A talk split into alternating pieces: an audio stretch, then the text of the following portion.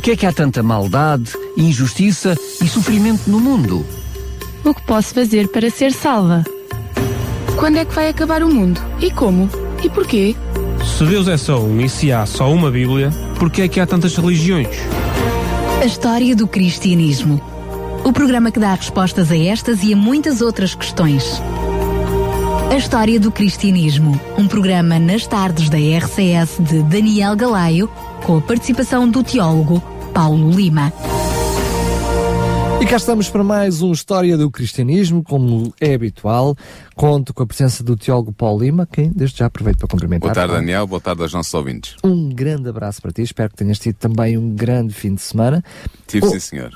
Ainda bem, ainda bem, ainda bem. Hoje vamos ter, eu diria, mais um grande programa e normalmente digo isto porque é verdade, são sempre temas pertinentes, mas evidentemente que o programa de hoje e o próximo são dois programas com uma eh, importância acrescida, porque são temas que eh, normalmente trazem muita confusão e, sobretudo, porque contrariam aquilo que é a cultura uh, geral sobre estas temáticas, que tem a ver com, no programa passado falámos dos enganos de Satanás e falámos já um pouquinho sobre isto, sobre a questão da uh, do inferno da mortalidade da alma ou imortalidade da alma, mas neste programa e sobretudo no próximo programa vamos explicar isto de uma forma mais simples, mais concreta, porque muita gente acredita que quando morremos vamos imediatamente para o céu ou para o inferno, ou para o inferno, ou para o purgatório. Ou purgatório é uma terceira uh, hipótese, sendo que maioritariamente ainda se acredita que efetivamente quando morremos ou vamos para o céu ou vamos para o inferno, sendo que ainda maioritariamente a noção é que quando morremos vamos todos para o céu, porque Deus é bom, e portanto morremos e imediatamente estamos no céu, e depois até surge aquela ideia de que, enfim, os nossos antequeridos estão lá no céu a velar por nós Exatamente. e a cuidar por nós e estão a ver tudo o que fazemos. Nada disso é bíblico, nada disso encontra suporte na palavra de Deus, e vamos ver hoje e sobretudo no próximo programa essa questão, porque hoje vamos olhar também para a questão da imortalidade da alma, mas mais no sentido do inferno e quando morremos, aquela noção de que os pecadores ficam eternamente a arder sem acabar durante toda a eternidade. Nada disto também é bíblico, vamos olhar isto bem de perto deste programa. Aproveito desde já para lhe dizer que pode ir até ao podcast da rádio, em radiorcs.pt, onde diz podcast, programas, escolher História do Cristianismo e pode ouvir a totalidade desta série de programas em que lhe falamos da história do cristianismo e este grande conflito entre o bem e o mal. Lembro também que o que está por detrás deste programa é o livro O Grande Conflito que temos também para lhe oferecer. Basta entrar em contato connosco para o 219 10 63 10 219 10 63 10 e enviamos para a sua casa totalmente gratuito este best-seller com mais de 100 milhões de livros distribuídos em mais de 100 mil livros distribuídos 100 milhões, 100 100 milhões. milhões de livros distribuídos em todo o mundo. E agora sim, Paulo, nós no programa passado falámos uh, dos diferentes enganos de Satanás. É. E hoje vamos nos centrar precisamente neste primeiro engano de Satanás, logo lá no Éden. O primeiro grande engano, exatamente, é o engano do Éden. E vamos ver exatamente como é que isso aconteceu e quais são, sobretudo, as consequências uh, desse engano uh, na história do cristianismo e as consequências pessoalmente para a crença e para a fé de cada um dos ouvintes que está connosco neste momento. Portanto, a história da humanidade mal se tinha iniciado quando Satanás começou a empreender todos os esforços para enganar a nossa raça. Nós sabemos que ele é o grande enganador e ele começou a fazer isto logo desde o Éden. Aquele que tinha desencadeado a revolta no céu desejava levar os habitantes da terra a unirem-se a ele na sua guerra contra o governo de Deus. Satanás decidiu que tudo faria para levar Adão e Eva a caírem no pecado, de modo que, separando-os de Deus e colocando-os sob o seu poder, ele pudesse tomar posse da terra e aqui estabelecer o seu reino em oposição ao reino do Altíssimo. Se Satanás tivesse revelado abertamente a Adão e Eva, ele teria sido repelido imediatamente, porque tanto Adão e Eva, uh, uh, tanto Adão como Eva tinham sido avisados sobre este perigoso inimigo. Mas Satanás escondeu-se e voou os seus propósitos para melhor alcançar o seu objetivo.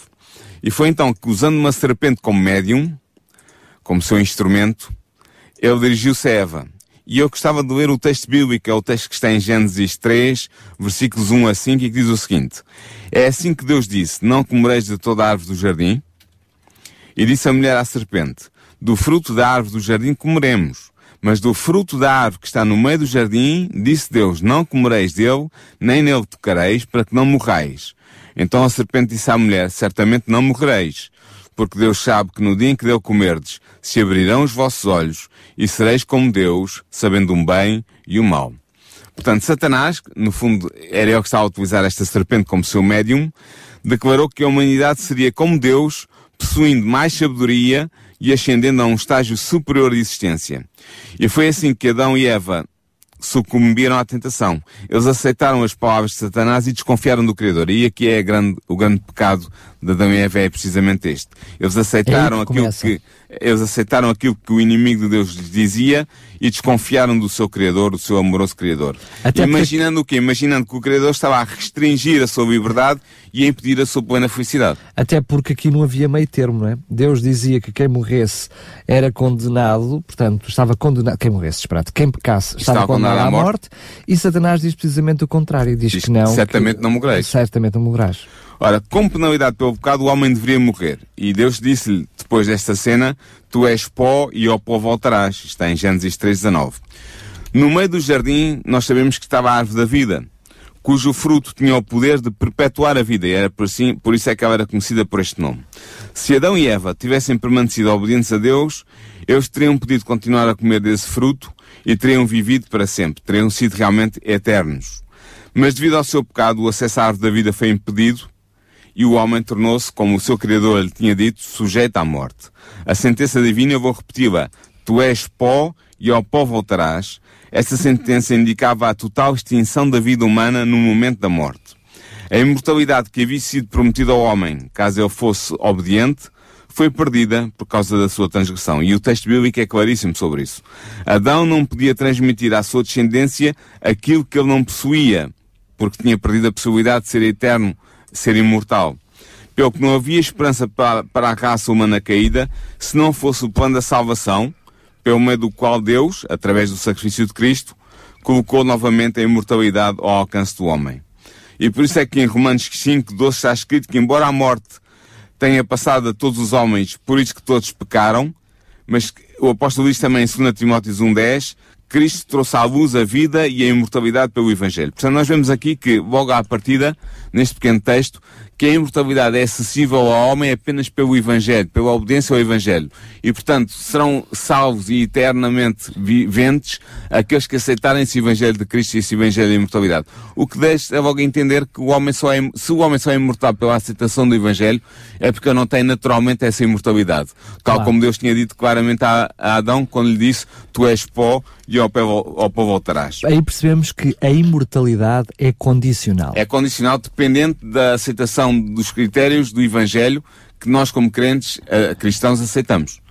Ora, note-se aqui que foi Satanás que prometeu ao homem a vida eterna, apesar da sua desobediência a Deus. Na verdade, a declaração da serpente, certamente não morrereis, foi uma espécie de, digamos assim, de primeiro sermão sobre a imortalidade da alma. Ela não estava a mentir, estava apenas a dizer uma meia verdade, não é? Porque efetivamente Adão e, Eva, Adão e Eva não, não morreram naquele momento. Exatamente. Não morreram imediatamente porque a graça de Deus os susteve e lhes permitiu que eles prolongassem a sua vida até que pudessem experimentar os efeitos do plano da salvação. Mas é a verdade, é, é estranho que esta declaração da serpente, que certamente não morrereis, que assenta apenas na autoridade de Satanás, é ecoada por quase todos os púlpitos da cristandade e é aceito pela maioria dos cristãos, tal como pelos não cristãos. Pelos não cristãos. Na verdade, a noção da alma imortal ou de algo que na humanidade, no ser humano é imortal, está presente não só em todas, praticamente em todos os credos da religião cristã, mas também presente em praticamente todas as religiões do mundo. Eh, as religiões animistas, as religiões espíritas, as religiões pagãs, as religiões não cristãs aceitam também que o homem tem algo de imortal dentro de si e que, portanto, não pode estar sujeito à morte em termos absolutos. Mas a sentença divina era: a alma que pecar, essa morrerá. Isto está claramente dito em Ezequiel 18, versículo 20. Mas é transformada no seu contrário a alma que pecar não morrerá, mas viverá eternamente. Ou seja, é esta transformação, esta transmutação que os teólogos da, do cristianismo, da, da, maioria das denominações cristãs, fazem esta transformação. A alma, Ezequiel 18, 20, por exemplo, diz, a alma que pecar, essa morrerá. É Deus que está a falar. Mas os teólogos dizem, os teólogos, a maioria dos teólogos cristãos diz, não, não, a alma que pecar não morrerá, mas vai viver eternamente. Mas como disseste bem, nós conhecemos perfeitamente o autor dessa afirmação. É isso que eu ia dizer. É estranho que os cristãos estejam tão dispostos a aceitarem como verdadeira a declaração de Satanás e a rejeitarem como falsa a declaração do próprio Deus. Isto é realmente muito, muito estranho. Depois da queda da humanidade no pecado, Satanás decidiu inculcar nos seres humanos a crença na imortalidade da alma humana. E nós vamos ver no próximo programa, como tu disseste no início deste programa, vamos ver com mais detalhe se esta crença da imortalidade da alma humana tem fundamento bíblico ou não. Não vou dizer, não vou avançar ideias sobre o assunto, porque vamos discutir a fundo no próximo programa, mas convido desde já os nossos ouvintes a sintonizarem a rádio no próxima segunda-feira ou nos outros dias em que a rádio retransmite o programa, para que possam perceber o que é que a Bíblia realmente diz acerca desta questão da mortalidade ou da imortalidade da alma humana e, e na verdade, o que é isto da alma-alma, da alma humana. Mas a verdade é que, tendo induzido os cristãos a aceitarem este erro da eternidade, da imortalidade da alma humana, Satanás procurou levá-los a concluir que os pecadores viveriam eternamente sofrendo no inferno eterno. E assim, o príncipe das trevas representou Deus como um tirano vingativo, fazendo crer que Deus lança no inferno eterno todos os que não lhe agradam, para que situam a sua cólera sofrendo eternamente nas chamas infernais. Deixa-me só dizer isto que acho que é importante, porque nós agora vamos passar algum tempo a falar sobre esta temática. Enquanto no primeiro assunto, ou seja, quando nós estávamos a falar sobre a questão uh, da alma imortal ou não imortal, portanto, a mortalidade da alma ou imortalidade da alma, Sim. é um assunto que nós percebemos que um, tem pouca base bíblica e que nós percebemos que é. Uh, um, pressões externas e filosofias externas à Bíblia que acabam por trazer este conceito para dentro da Igreja? Sim, nós já falámos nos primeiros programas da introdução do platonismo, das ideias exemplo, platónicas, da, da imortalidade da alma no cristianismo, e é daí que te- tens toda a razão, a raiz é essa. Sendo que este assunto que vamos falar agora, nós encontramos efetivamente alguns textos bíblicos que, se não forem Interpretados. olhados dentro do seu próprio contexto, nos podem induzir em erro. Sim, nós vamos ver isso com todo o pormenor. Mas eu agora queria destacar esta ideia de que eh, é, é Satanás que quer representar Deus como um tirano vingativo, que quer fazer crer aos homens que Deus lança no inferno eterno todos os que não lhe agradam para que sintam a sua, sua, o seu ódio, a sua, Sua cólera, ira. sofrendo eternamente nas chamas infernais. E mais do que isto, Satanás faz os cristãos crerem que o Criador olha com satisfação para o sofrimento eterno das suas criaturas.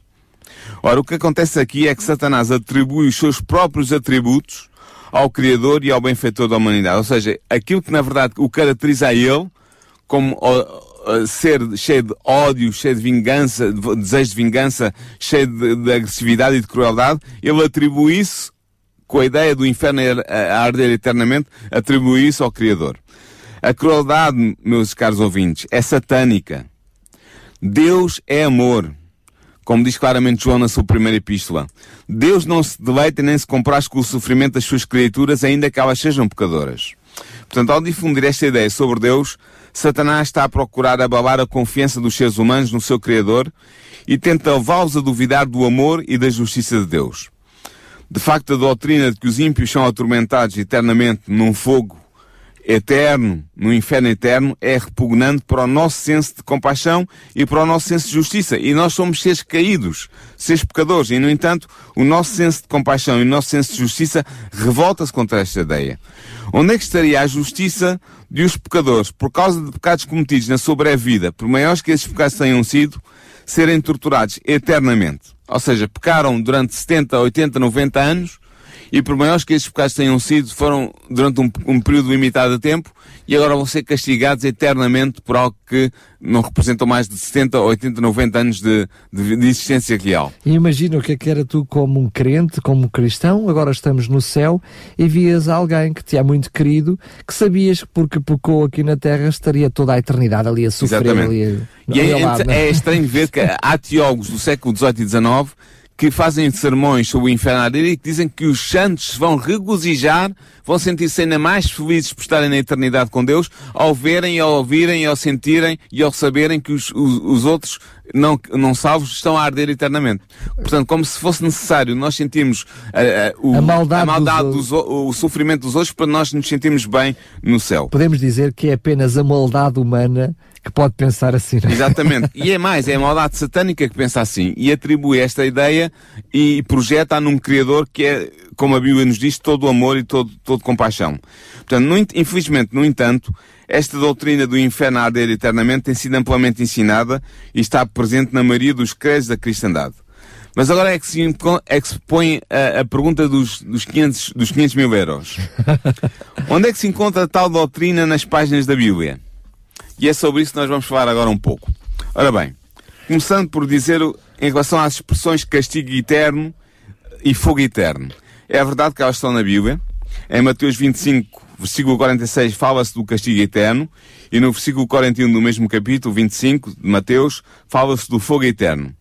Uh, e em Apocalipse 10, uh, ah, perdão, Apocalipse 20 até se fala de que os, os, os, ímpios serão atormentados de noite pelos, pelos séculos dos séculos. Vamos ver o que é que isto quer dizer.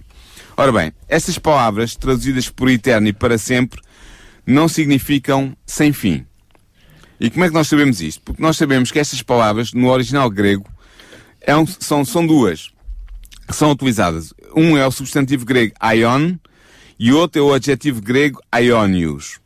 Quando nós examinamos vários textos bíblicos contendo esta palavra grega aion ou aionios, descobrimos imediatamente que seria impossível tentar fazer esta raiz grega significar sempre um período interminável.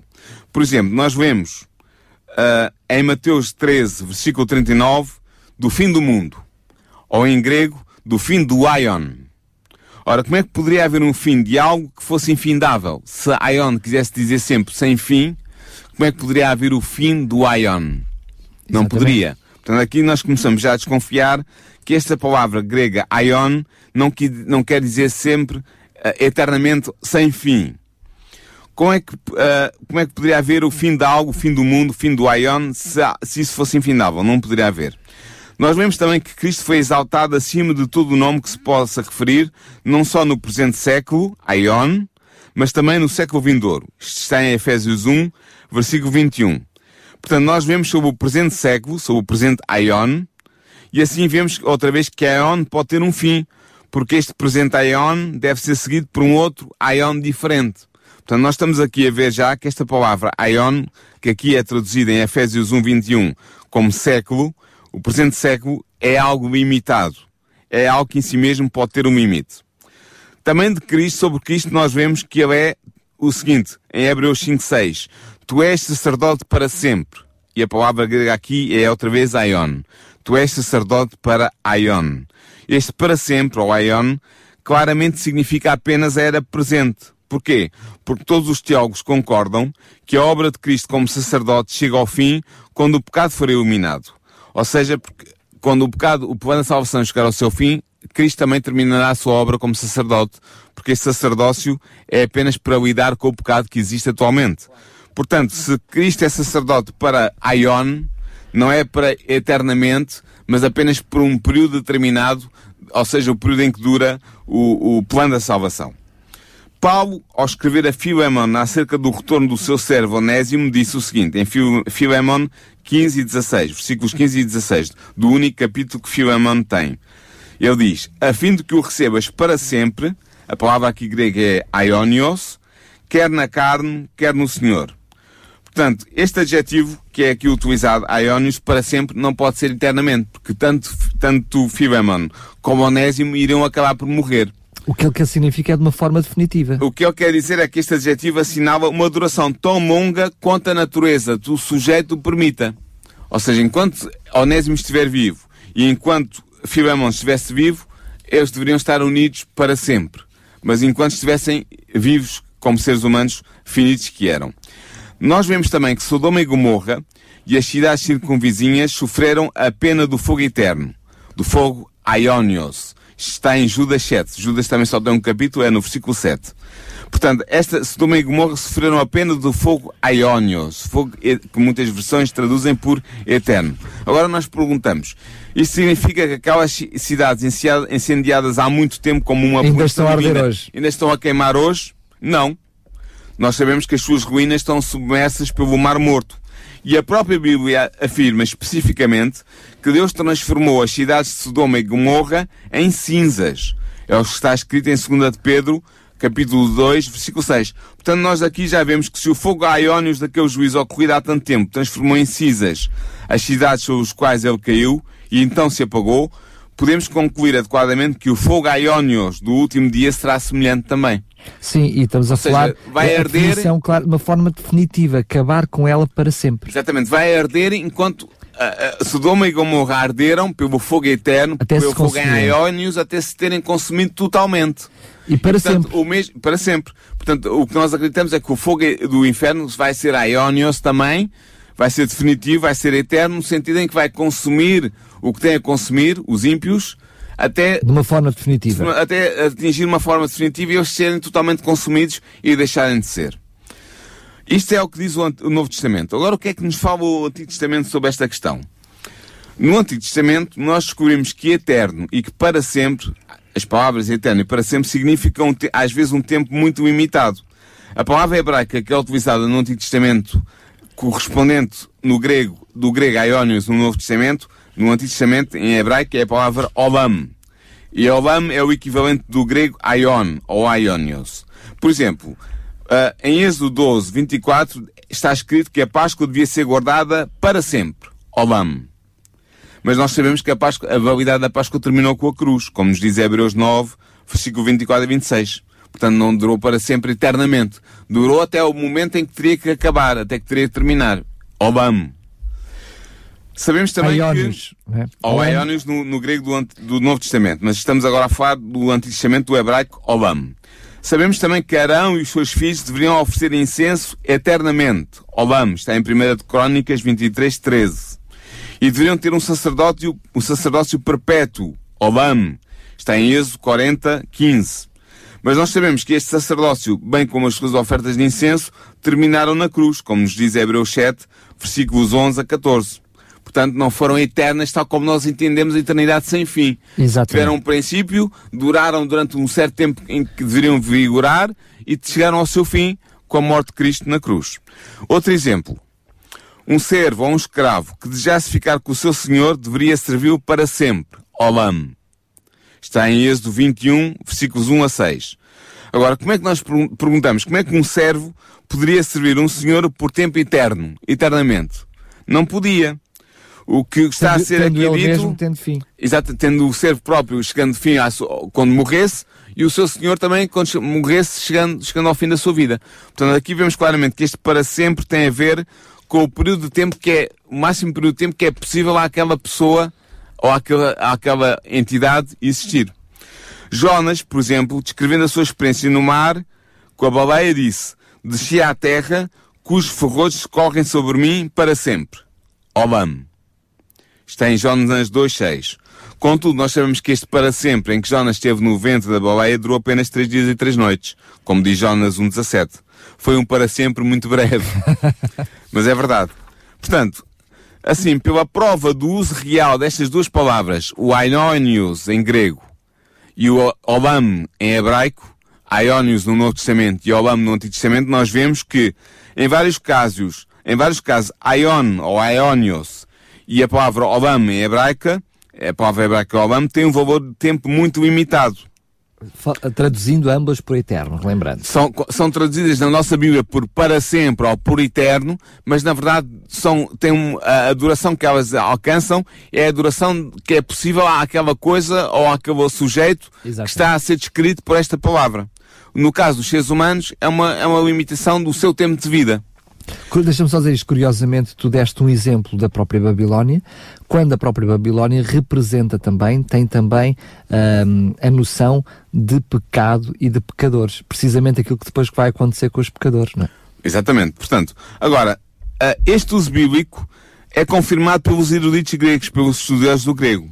Por exemplo, o Greek Lexicon de Ridley Scott, que é uma obra de referência na obra sobre a língua grega, diz-nos quais são os principais significados de Aion, que é traduzido por eterno. Os significados são os seguintes, eu vou citar. Um espaço ou período de tempo, especialmente uma existência, uma vida.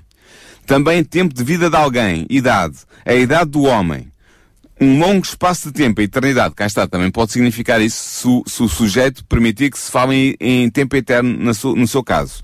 Depois, posteriormente, um espaço de tempo claramente definido e marcado, uma era, uma idade. Esta vida presente, este mundo. Portanto, estes são os sentidos possíveis, segundo os especialistas gregos, do, da, da palavra aion e do adjetivo também aionius.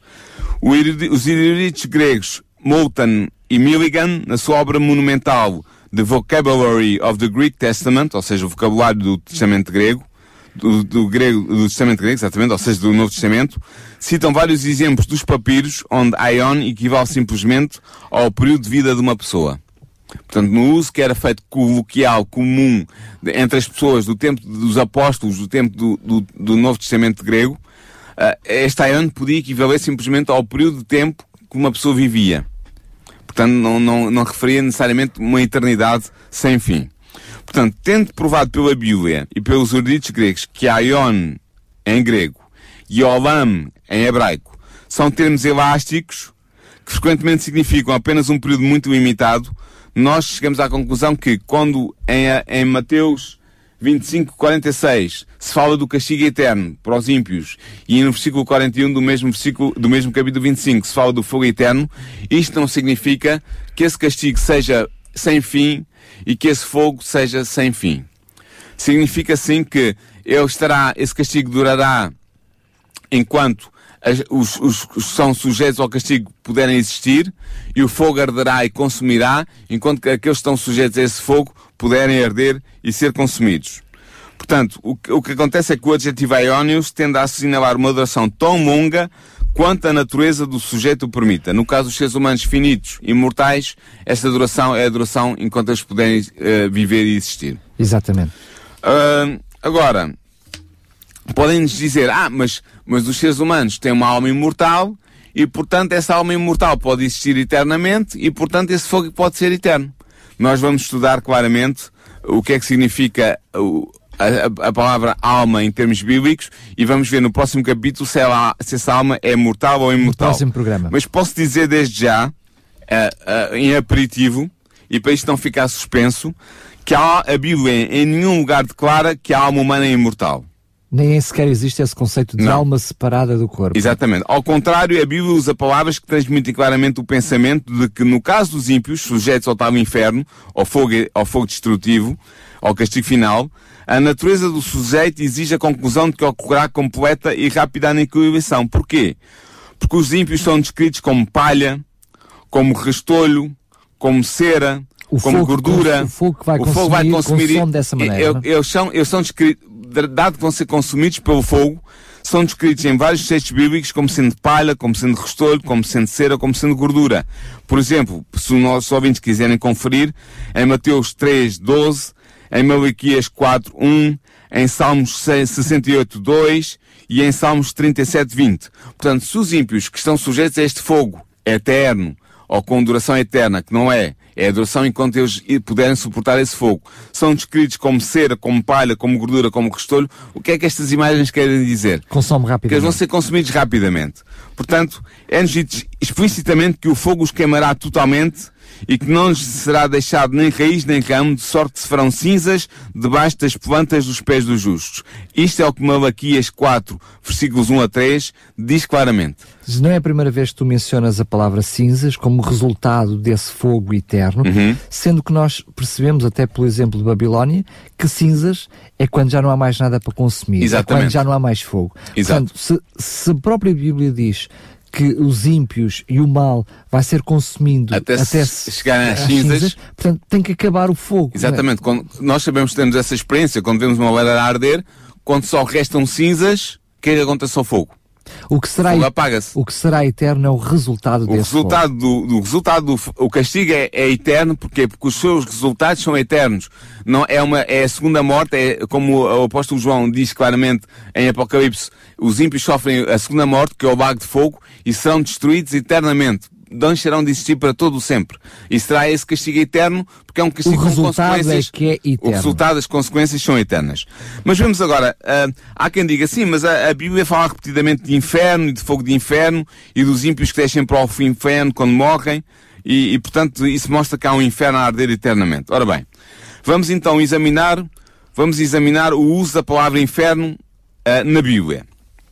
No Antigo Testamento, a palavra que é traduzida nas nossas Bíblias por inferno é sempre a palavra, a palavra hebraica Sheol, que significa simplesmente o reino dos mortos, ou a sepultura, ou o sítio para onde os mortos vão. Estás agora a referir precisamente a inferno. Sim. Uh, estou a usar a palavra que está no original hebraico, que é traduzida muitas vezes nas versões, sobretudo mais antigas, nas versões da Almeida mais antigas, por, por inferno. inferno. Portanto, é a palavra é Sheol. Nesta palavra hebraica Sheol, a ideia de fogo ou a ideia de punição não é encontrada, não existe. Não está associada esta palavra em lado nenhum do Antigo Testamento. O que é associado é a sepultura, e esta sepultura é a tradução correta desta palavra Sheol. Sepultura, ou então reino dos mortos, sítio dos mortos. Onde ficam os mortos. Exatamente.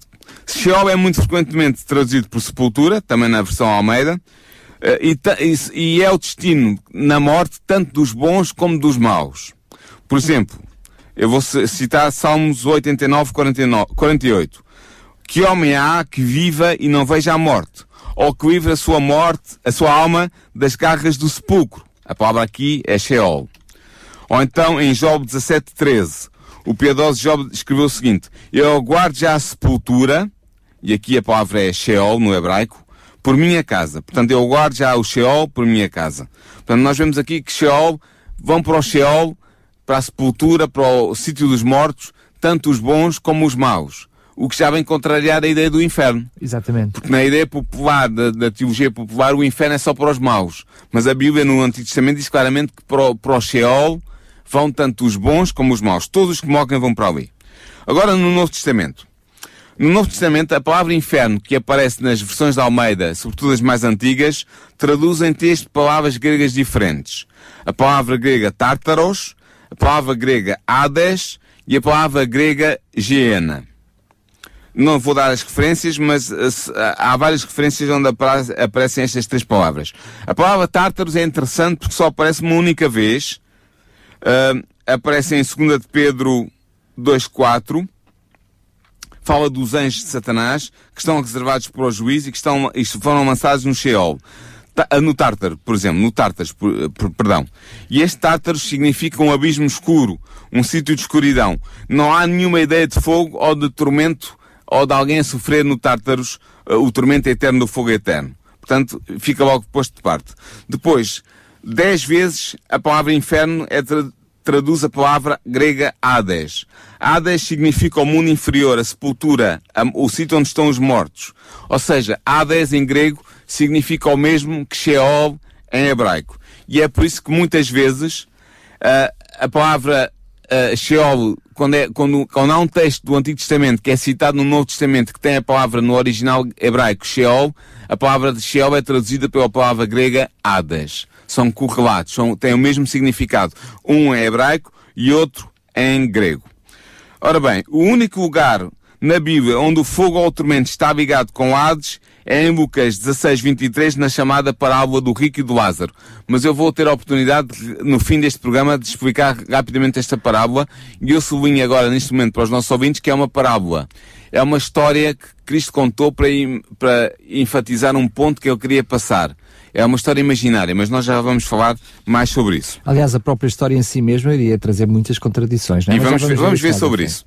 Agora, por último, a, a terceira palavra no, eh, no, Novo Testamento grego, que é traduzida habitualmente por inferno na, na versão, nas versões portuguesas, nomeadamente na versão Almeida, é a palavra Giena.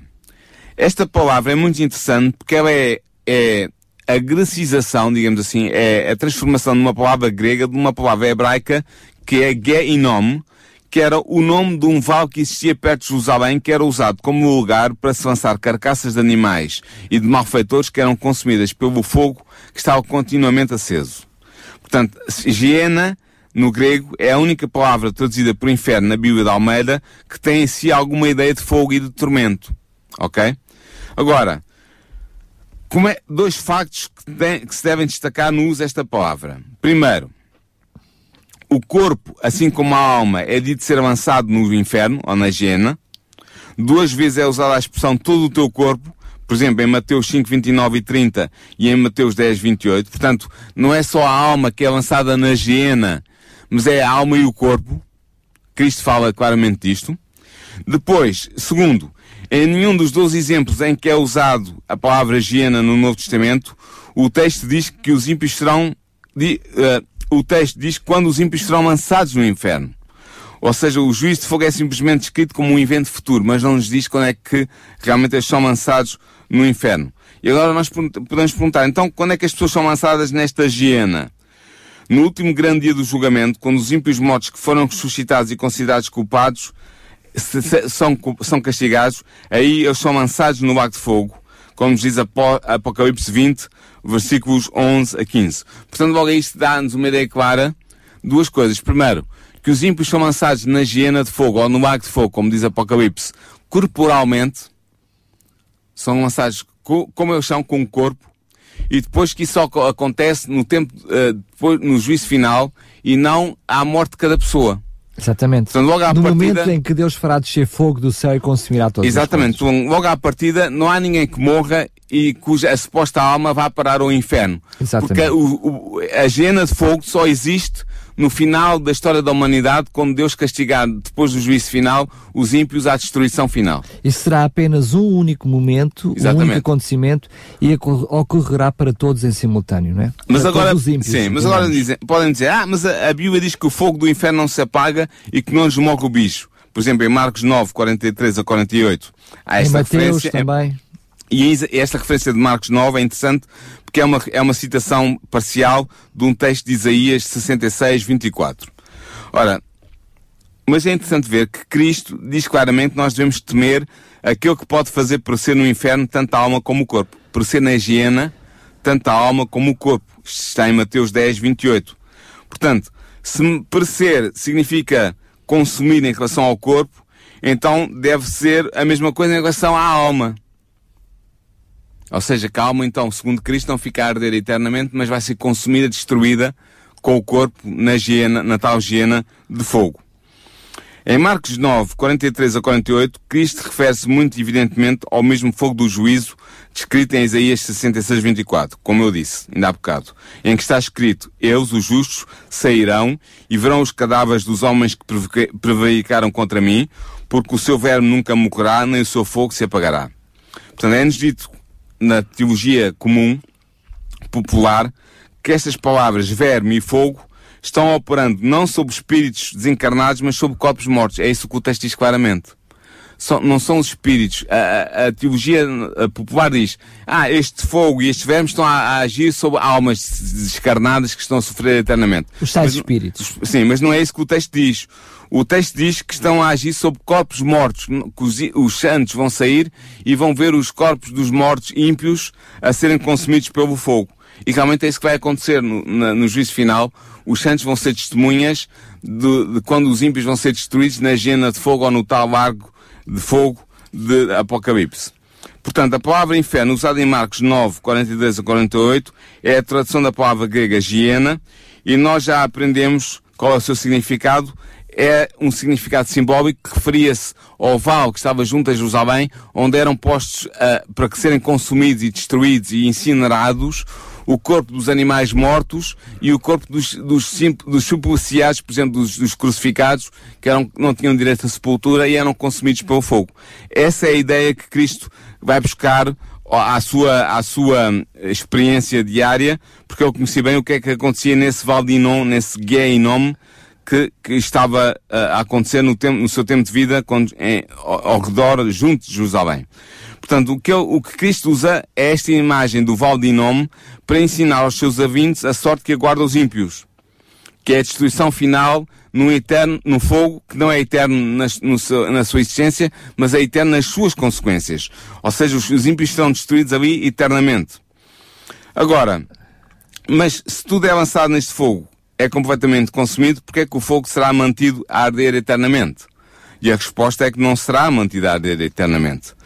Uh, por, por, exemplo, para dar um exemplo claro para, para os nossos ouvintes perceberem. Houve um grande incêndio certa vez que envolveu a cidade de Chicago. Se nós descrevêssemos aquele fogo dizendo que as chamas não podiam ser apagadas, será que nós concluiríamos que Chicago ainda está hoje a arder? Se usássemos, por exemplo, a expressão de Mateus, que jamais se apagará. Sim, ah, as chamas não, ah, não podem ser, as, as chamas do incêndio de Chicago não puderam, não podem ser apagadas. Significa que Chicago ainda está a arder? Não. O que significa é que o fogo se propagou. Enquanto existiu, não era possível Não era possível ser apagado e propagou-se até que devorou tudo o que havia para devorar, consumiu tudo o que havia para consumir. Ninguém conseguiu apagar esse fogo enquanto ele tinha algo para consumir, mas quando ele consumiu tudo o que havia a consumir e, e, e, e destruiu tudo o que havia a destruir, apagou-se. Porque já não fazia sentido, ou seja, Já não havia nada já para não havia arder. nada para arder. No mesmo, no mesmo princípio, o que Deus diz sobre o castigo dos ímpios é que quando Ele lançar esse castigo sobre os ímpios, não haverá nada que consiga impedir esse castigo. Nada, poderá apagar, esse, apagar fogo esse fogo. que vai, vai, vai cair sobre os ímpios Agora, depois dos ímpios estarem consumidos em pó, já não faz sentido. No, Em cinzas, em ficaram as cinzas, já acabou. não há- Já há mais Mas nada para que os nossos ouvintes não pensem que nós estamos a dizer isto de, de cor e salteado sem base bíblica, eu vou dar a base bíblica. Através de Jeremias, o Senhor declarou aos antigos judeus o seguinte: Se não me ouvirdes, acenderei fogo nas tuas portas, nas portas de Jerusalém, o qual consumirá os palácios de Jerusalém e não se apagará. Isto está em Jeremias 17, versículo 25, 27. Ora, em Crónicas, em 2 de Crónicas 36, 19 a 21, nós vemos sobre o cumprimento literal desta profecia. Quando os babilónios incendiaram a cidade de Jerusalém e incendiaram os palácios de Jerusalém. Agora eu pergunto, está aquele estão fogo a ainda a arder arder hoje? Estão aqueles palácios judaicos sempre se consumindo, mas sem nunca ser completamente consumidos? Os nossos ouvintes estão a dizer, mas isso é um absurdo. Claro que não. O fogo consumiu tudo o que tinha para consumir e não se apagou enquanto não acabou de consumir tudo o que havia para consumir. Mas uma vez tendo consumido tudo o que havia para consumir, então apagou-se e por isso hoje não está a arder ainda Jerusalém, como estava prometido na, pro- na profecia. E realmente este é o sentido da palavra não se apagará, tanto no hebraico como no grego. Enquanto tiver algo para consumir, o fogo arderá. E, não, e será impossível apagá-lo. Ninguém terá poder para apagar o fogo que vai consumir os ímpios no- depois do juízo final ser, ser pronunciado. Mas ele arderá enquanto tiver para arder. Mas quando deixar de haver algo para arder, ele será finalizado e chegará ao seu fim. Portanto, resumindo, a Bíblia em nenhum lugar diz que as almas são imortais, já vamos ver isso, mas declara claramente que a alma que pecar, essa morrerá. Já fiz referência a este texto no início do programa, em Ezequiel 18.4. A alma que pecar, essa morrerá. Portanto, as almas não são imortais. Depois a Bíblia em nenhum lugar afirma que os ímpios estarão sempre a consumir-se. Ao contrário, a Bíblia afirma que eles se tornarão cinzas, como está escrito em Malaquias 4, versículo 3. A Bíblia não diz que o fogo de juízo arderá indeterminavelmente, interminavelmente, porque nós vemos que esse fogo se deve ao facto de Deus ter incendiado este mundo ímpio e que em seguida a essa conflagração incendiária, Ele criará uma nova terra. Portanto, nós vemos isto claramente em 2 de Pedro, capítulo 3, versículos 7 a 13, e sabemos que em Apocalipse 20 e 21 está claramente escrito que depois do fogo da- do inferno ter consumido os ímpios, Deus vai recriar esta terra a um estado novamente idénico. Ora, para isso o fogo tem que ter fim. Caso contrário, o mundo não podia ser recriado. Aliás, é, é, hum, é curioso tu estares a mencionar esse, esse facto, porque mesmo quando nós falamos do fogo eterno e do que ele consumia, eh, a própria Bíblia vai-nos falando e vai-nos trazendo imagem de que ele até derrete as montanhas, destrói tudo ao seu redor e depois sim aparece Deus a fazer tudo novo. Só pode Exatamente. fazer tudo novo até em cima das cinzas daquilo que Do foi mundo, destruído. do mundo do pecado antigo. A outra contradição que nós encontramos muito similar a essa, que- ou seja, não é para explicar, mas percebemos que há aqui contradições que só mostram que realmente só, pode, só podemos ver este assunto da forma em que há uma destruição completa, a segunda morte ela é completa, porque quando nós falamos na fornalha acesa, aparece a expressão ali haverá choro e ranger de dentes, assim será na consumação dos séculos, ou seja, a Bíblia está-nos a dizer que ali haverá choro e ranger de dentes, de dentes, portanto no tal inferno, no tal fogo. Na hiena de fogo. Mas depois Deus também diz, quando tudo isso acaba, e jamais haverá choro e ranger de dentes. Ele utiliza precisamente a mesma expressão. Então nós o vemos em- na mesma frase, teria que haver uma contradição muito grande na Bíblia. Teria que haver qualquer coisa que não poderia estar bem. Por um lado diz que que uh, haveria choro e ranger de dentes eternamente, e depois logo a seguir Deus diz que jamais haverá choro e ranger de dentes. Mas é interessante ver que talvez os nossos ouvintes estejam a pensar, os nossos ouvintes mais informados, que conhecem talvez melhor a sua Bíblia, estão a pensar, então mas a história que Cristo contou sobre o rico e o Lázaro, não prova isso que não só as almas são imortais, como ainda por cima há um inferno a arder é eternamente onde as almas dos ímpios sofrem. Realmente este texto existe, está em Lucas 16, versículos 19 a 31, só que esta história não diz nada sobre almas imortais deixando o corpo na morte. Em vez disso, a história diz claramente que o rico, depois de morrer, tinha olhos e uma língua, mas eu vou contar a história rapidamente, para os ouvintes que não, estão, não têm presentes. Uh, uh, Cristo está a falar com os fariseus e conta a história de um, de um pobre, um Lázaro, chamado Lázaro, que, que vive Deixa-me muito... só dizer isto. Sim. Para já, só situar que ele está a contar esta história depois de uma sequência de outras parábolas. Exatamente. Logo aí. É uma parábola, entre O outras. que eu quero dizer que é curioso quando nós olhamos para esta numa sequência de várias parábolas e, olhamos para ela e já não lhes queremos dar o, o- a O noção sentido de parábola. sentido de parábola. Só- Exatamente. Só, por aí. Mas ele está a contar esta parábola, ele conta a história de um pobre chamado Lázaro, que vive, vive muito miseravelmente, está doente, está enfermo, e está ao, ao pé da, da casa de um rico, que não tem nome, não, eh, Cristo não lhe dá um nome, mas esse rico vive luxuosamente, nas delícias da riqueza, e um dia morre Lázaro e morre o rico também.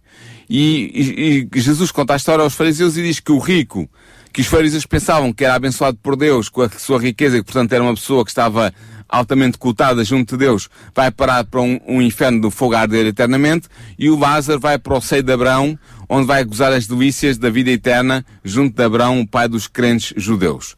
E depois eh, eh, Jesus tira a, a- a- conclusão, e a conclusão é que Uh, entretanto, o, o rico pede a, a Abraão que o Lázaro, que está na, na, na glória da eternidade, molhe o seu dedo e lhe ponha um pouco de água na língua. Uh, uh, um, Abraão diz que não é possível porque há um espaço que separa os, do- os dois sítios, o inferno a arder E e, e o seio de Adão, mas não os impede de falar uns com os outros. E depois ah, ah, o rico pede, implora a Abraão que envie alguém ah, para, para dizer aos seus irmãos que ainda estão vivos que evitem cometer os mesmos erros que ele cometeu para não virem parar esse inferno de fogo a arder. E aqui é, é a parábola, a parábola tem a lição que Cristo nos quer dar. Ahm, Abraão diz ao ímpio, ao, ao rico que está no inferno, eles têm, ah, ah, têm Moisés e os profetas, eles que os leiam, e se os lerem, certamente encontrarão o caminho, mas se algum morto ressuscitar, é a palavra que ele utiliza, certamente não, não servirá de nada porque eles não ouvem eh, o testemunho que já têm ao seu dispor na revelação que Deus lhes concedeu. Ora bem, esta história não fala de nada sobre almas imortais deixando o corpo na morte. Em vez disso, o que é dito é que o rico, depois de morrer, tinha olhos, tinha uma língua, ou seja, tem partes do corpo muito reais. Ele pediu a Lázaro, que também tem um dedo, porque ele pediu a Lázaro que molhe a, água, a ponta do dedo na água e lhe ponha na sua língua. Portanto, se a narrativa deve, deve ser tomada literalmente como fazem muitos teólogos cristãos, então nó- os bons e os maus na morte não voam para longe como espíritos intangíveis, mas vão para os seus lugares de recompensa como seres reais, com partes corporais, com corpos.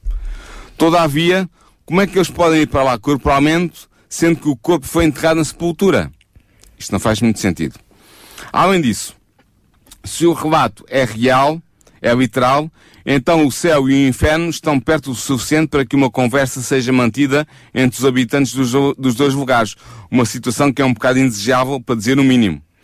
Porque se os crentes na imortalidade natural afirmam que este é um retrato literal da geografia do céu e do inferno, então devem renunciar a um outro texto que é muito usado pelos teólogos que defendem a imortalidade da alma e que as almas já estão no céu e tudo mais. É o texto concernente às almas debaixo do altar que clamam por vingança contra os seus perseguidores, que está em Apocalipse 6, 9 e 11. Claro. Ou seja, se ambas, as, ambas as passagens não podem ser literais. Uh, se os justos podem realmente ver os ímpios em tortura, porque é que eles teriam necessidade de clamar a Deus por vingança? Já teriam o seu ser de vingança, a vingança. satisfeita à sua frente. Portanto, quando o rico rogou que Lázaro fosse mandado de volta à terra para advertir os outros contra o inferno, Abraão respondeu, como eu disse há bocado, eles têm Moisés e os profetas, ouçam-nos. E se não ouvem Moisés e os profetas, tampouco deixarão persuadir por alguém, ainda que ressuscite dentre os mortos. Está em Lucas 16, 29 e 31. Portanto, esta narrativa, que é, eu volto, a frisar novamente, uma parábola contada por Cristo, em lugar nenhum fala de espíritos desencarnados, nem no mesmo caso de retornar, nem mesmo no caso de retornar para advertir os homens. Em vez disto, o tal retorno, se fosse possível, era em função de ressuscitar dos mortos. É curioso que quem, quem aparece aqui como intermediário entre Deus e os homens é Abraão, não é Jesus, não é? Uhum. E ele diz que ele, o próprio Exatamente. Jesus diz que ele é o único intermediário E entre Deus e, é os mais, homens. mais, um, mais uma chega que veracidade ao que eu estou a dizer. Ora bem, os teólogos, todos os teólogos de todas as, as denominações concordam que não se podem construir doutrinas sob parábolas ou sob alegorias, que é o caso deste texto contado, desta história contada por Jesus. Uma parábola, como outras ilustrações, é geralmente, é geralmente usada para tornar vivido, bem vívido, um assunto específico.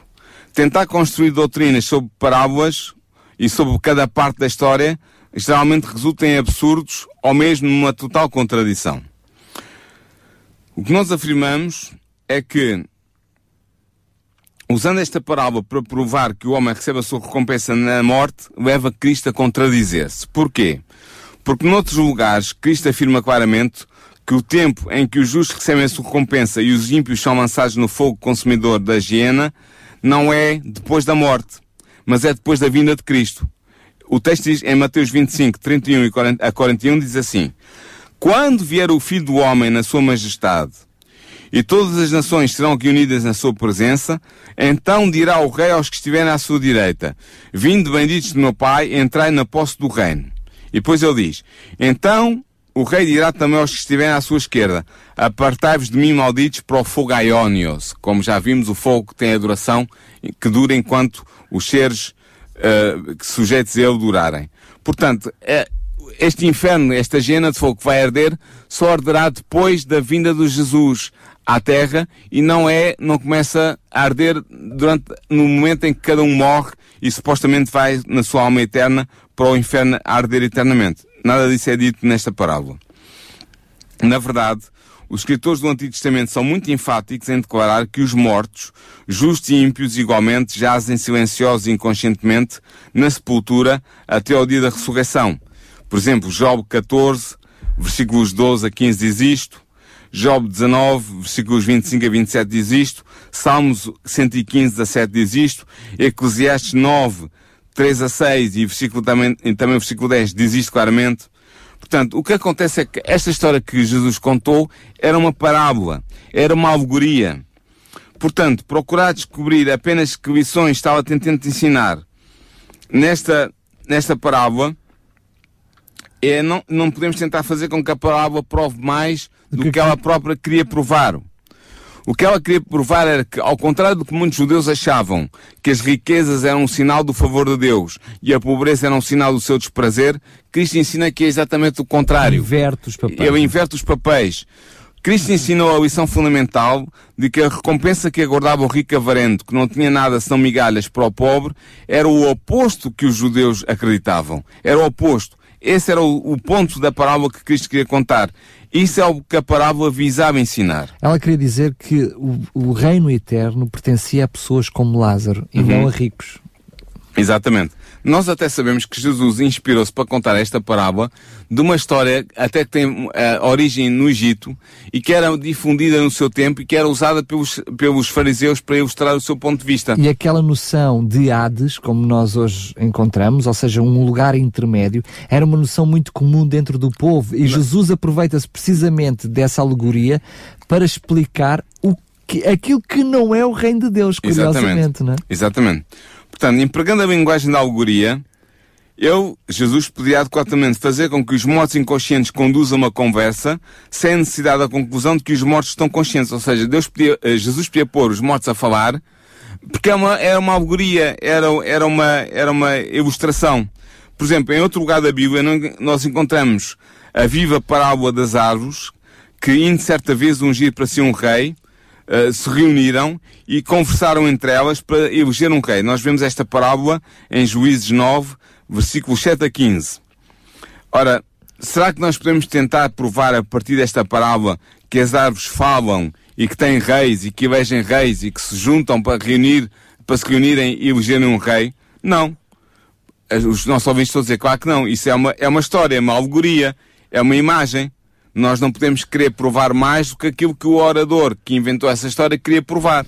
Claro. Ora, isso aplica-se ipsis verbis à parábola contada por Jesus sobre o rico e o Lázaro. É uma história, é uma alegoria, é uma, é uma ilustração para um ponto que Cristo queria expor e que não tinha nada a ver com a, com a vida do, do além, tinha a ver exatamente com, este- com a ideia de que, ao contrário do que os fariseus cre- acreditavam, a riqueza não era necessariamente sinónimo de bênção de Deus e de eh, vida eterna, e a pobreza não era sinónimo de abandono por parte de Deus, de maldição de Deus e de morte eterna. Mas pelo contrário, os, os pobres é que iriam certamente herdar a vida eterna e os que tinham vivido em delícias e em riquezas sem terem cuidado do seu próximo e sem terem cuidado do que Deus pedia, iriam ter uma morte eterna. Esse é o sentido da parábola de Jesus. É verdade que nós estamos a tentar explicar todos estes assuntos uh, apenas centrados neles mesmos. Passo a explicar-me. Ou seja, estamos a falar na questão do inferno e da mortalidade da alma, sem explicar muitos outros conceitos que nos ajudariam a compreender melhor este assunto. Ou seja, por exemplo, o que é que é a alma? Não é? Hoje falámos de morte da alma, a morte eterna, alma mais corpo, mas quando nós compreendemos a noção do que é que é a alma, e nós vamos falar sobre isso no próximo, próximo, programa, programa que a alma não é nada mais do que a, a, a, junção do corpo mais o espírito, o ruá, o sopro de Deus, e portanto percebemos que a alma não é algo externo ao, ao, ser humano. Mas isso precisamos de compreender no próximo programa. Não, não esteja já a descobrir o que a gente vai descobrir. Não, mas vai eu estou a dizer isto porquê? Porque efetivamente.